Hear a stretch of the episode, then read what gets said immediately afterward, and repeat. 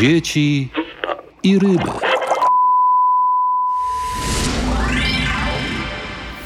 patrzyłbym na te obchody Święta Wojska Polskiego, na tę defiladę w szerszym tle. To jest element zarówno obliczony na politykę wewnętrzną, czyli na poprawę notowań wizerunkowych rządu Prawa i Sprawiedliwości i suwerennej Polski.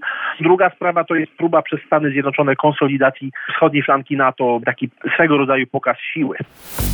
Dr Leszek Sykulski o obchodach tegorocznego Święta Wojska Polskiego, które przypada 15 sierpnia. W tym roku obchody potrwają aż 4 dni. W całym kraju zostaną zorganizowane uroczystości patriotyczne o charakterze państwowym i religijnym, festyny, pikniki, imprezy kulturalne i rozrywkowe. Łączyć je będzie wspólne hasło silna biało-czerwona. Kulminacją obchodów ma być największa po 1989 roku defilada wojskowa na warszawskiej Wisłostradzie. Wezmą w niej udział 2000 żołnierzy, 200 jednostek sprzętu wojskowego polskiej, koreańskiej i amerykańskiej produkcji, będącego na wyposażeniu Wojska Polskiego. Polscy piloci zaprezentują 92 statki powietrzne, m.in. FA-50, F-16 i bezzałogowce. Razem z polskimi żołnierzami, policjantami i strażakami będzie defilować ponad 200 żołnierzy sojuszników. Swój udział potwierdzili m.in. wojskowi z Belgii, Czarnogóry, Chorwacji, Czech, Litwy i Łotwy, Portugalii, Słowacji, Włoch, Wielkiej Brytanii i Stanów Zjednoczonych. Zdaniem analityka do spraw geopolityki Leszka Sykulskiego, przemarsz wojsk, pokaz sprzętu wojskowego oraz parada lotnicza jest swego rodzaju pójściem Prawa i Sprawiedliwości śladami nieżyjącego prezydenta Lecha Kaczyńskiego, który odświeżył ideę defilady wojskowej podczas święta Wojska Polskiego. I tutaj warto przypomnieć defilady z 2008 i 2009 roku, które zgromadziły po 200 tysięcy osób. W tym roku, podczas wielkiej defilady wojskowej, Ministerstwo Obrony Narodowej spodziewa się wyższej frekwencji taka defilada to wzmocnienie wizerunkowe Prawa i Sprawiedliwości i obecnego rządu premiera Mateusza Morawieckiego. Więc tutaj są te dwa dwa czynniki, a ponieważ ten wizerunek został bardzo mocno zachwiany w ostatnim czasie w związku z licznymi incydentami i dyplomatycznymi, ale także takimi powiedziałbym społecznymi na osi Polska-Ukraina. W związku z tym to jest kwestia, tak jak mówię, polepszenia wizerunku obecnego rządu. Bardzo istotna to jest kwestia wyborów parlamentarnych, które mają odbyć się na jesieni tego roku. Mamy tutaj do czynienia z pewną chęcią konsolidacji bukaresztańskiej dziewiątki, to aby też zademonstrować pewną solidarność, pewną jedność wschodniej flanki NATO w obecnej sytuacji geopolitycznej. U stóp Zamku Królewskiego po raz pierwszy przejdzie sprzęt wojskowy kupiony w ostatnich latach za rekordowe sumy, a Polacy będą mogli poczuć przedsmak przyszłej potęgi militarnej. Prezes PiS Jarosław Kaczyński podkreślał, że defilada na święto Wojska Polskiego w tym roku będzie z jednej strony kontynuacją tradycji przedwojennych i tych w wolnej Polsce, a z drugiej będzie inna niż poprzednie. Dziś jesteśmy w stanie już pokazać, że ten proces rozbudowy i modernizacji trwa. Jest czymś, co może obejrzeć każdy polski obywatel.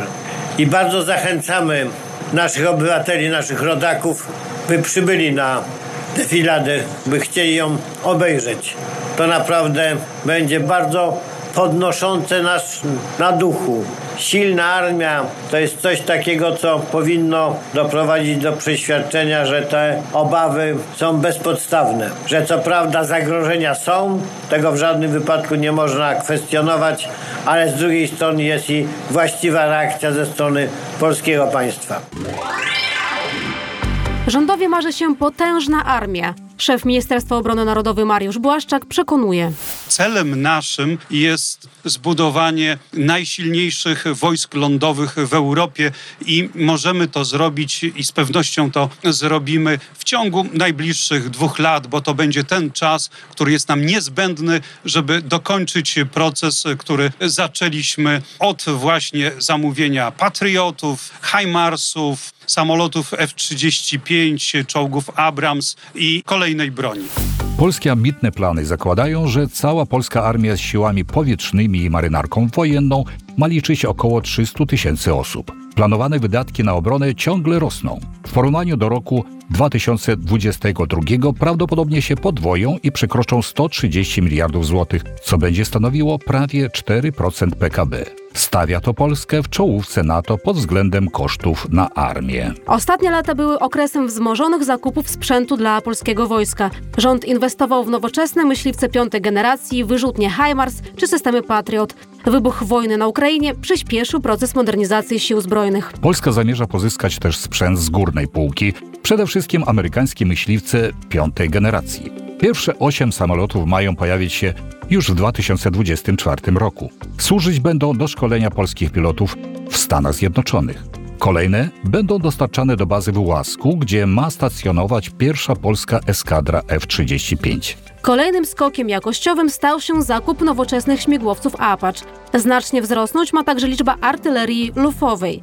Wszystko za sprawą zamówienia na koreańskie armato-haubice, no i wreszcie czołgi Abramsy i Black Panther. Nie będziemy dalej wyliczać, lecz zadajmy pytanie, jak Polacy reagują na dozbrojenie armii, przecież to mocno obciąża budżet państwa i drenuje kieszeń obywateli.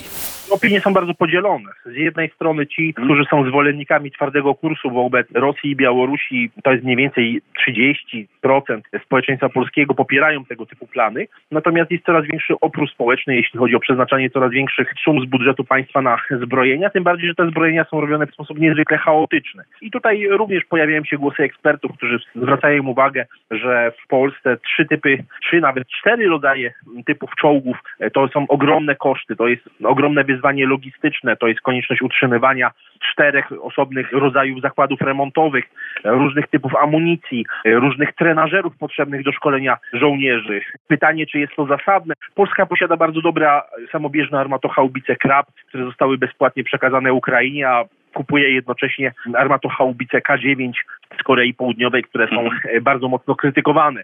W związku z tym pojawiają się takie postulaty, aby te pieniądze, które są przeznaczane dzisiaj na zbrojenia, przeznaczać na służbę zdrowia i pojawiają się takie już konkretne postulaty różnych formacji politycznych od prawa do lewa, opozycyjnych wobec Prawa i Sprawiedliwości, które mówią wprost, że to jest szaleństwo, że dzisiaj te pieniądze są tak naprawdę marnotrawione na przysłowiowy złom wojskowy, a mogłyby być efektywnie spożytkowane na nowoczesną służbę zdrowia.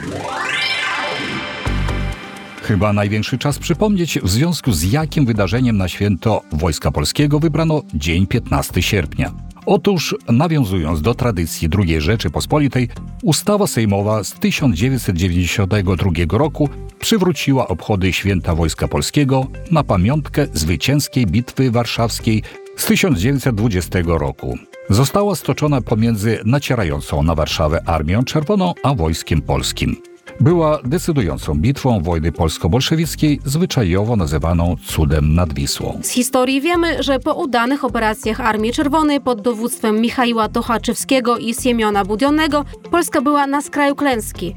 14 sierpnia 1920 roku Armia Czerwona dokonała najgroźniejszego wyłomu w polskiej obronie. Znajdują się 15 km od Warszawy, ale osłabionym walkami i brakiem zapleczy czerwonoarmistom nie udało się zadać ostatecznego ciosu. Polska przejęła inicjatywę, zmuszając ich do wycofania się. Profesor Anna Raźny z Uniwersytetu Jagiellońskiego uważa rocznicę Bitwy Warszawskiej za szczęśliwą dla Polski bo upamiętnia chwały polskiego oręża i bezprecedensową rolę Polski w obronie Zachodu przed międzynarodową rewolucją.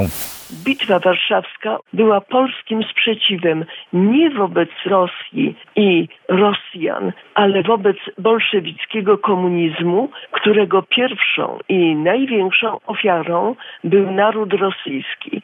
Cieniem na tę rocznicę kładą się natomiast kontrowersje wokół wojskowych autorów Bitwy Warszawskiej.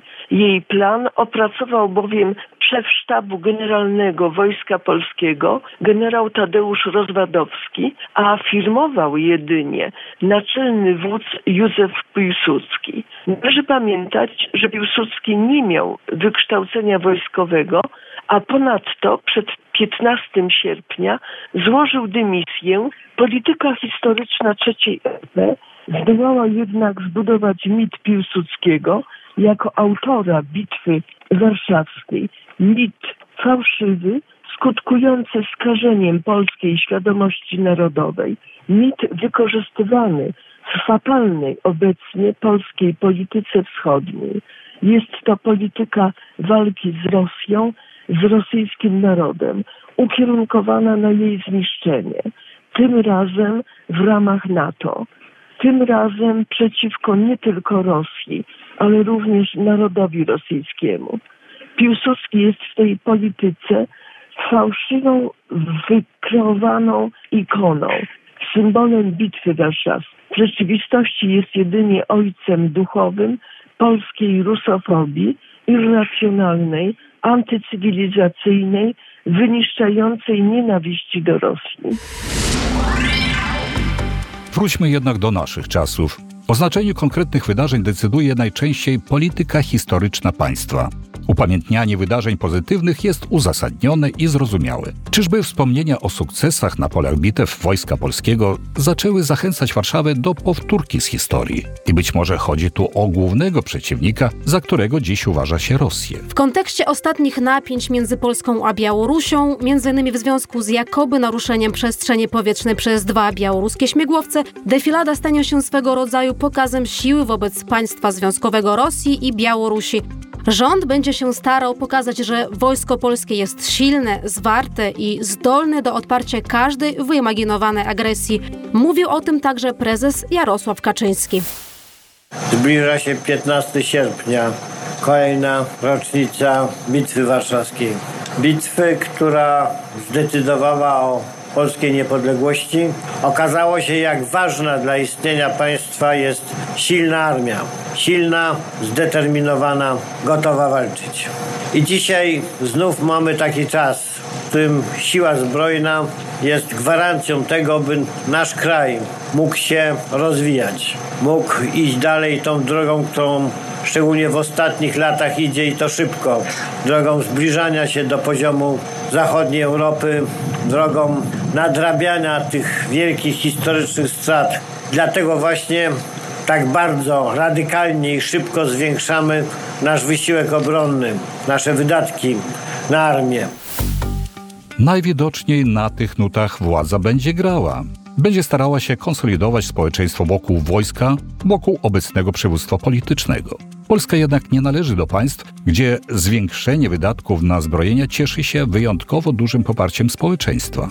W 2022 roku niespełna 40% ankietowanych Polaków uważało większe wydatki na obronność za uzasadnione. Nie wszystkim podoba się też lansowany ostatnio na tle niepowodzeń ukraińskich sił zbrojnych w konflikcie z Rosją postulat o ewentualnym wkroczeniu polskich oddziałów na teren Ukrainy Zachodniej. Doktor Sykulski uważa, że do tego nie powinno dojść. Dzisiaj stan Sił Zbrojnych Rzeczypospolitej Polskiej oceniam jako bardzo przeciętny, powiedziałbym nawet bardzo słaby, biorąc pod uwagę to osłabienie, jakim było przekazanie ogromnych ilości sprzętu wojskowego i amunicji na Ukrainę.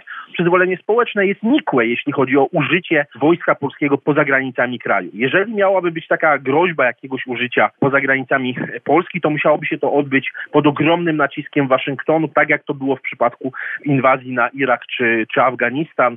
Nie jest mi znany żaden plan Polski użycia sił zbrojnych Rzeczypospolitej Polskiej na Ukrainie. Myślę, że to byłoby absolutne szaleństwo. W Polsce nie ma takiego przyzwolenia, a wszelkie mrzonki o przyłączeniu Lwowa do Polski to są, to jest tak naprawdę melodia przeszłości i dzisiaj nikt normalny w Polsce nie domaga się, że tak powiem, y, jakiejkolwiek aneksji czy udziału Polski w aneksji obcych ziem.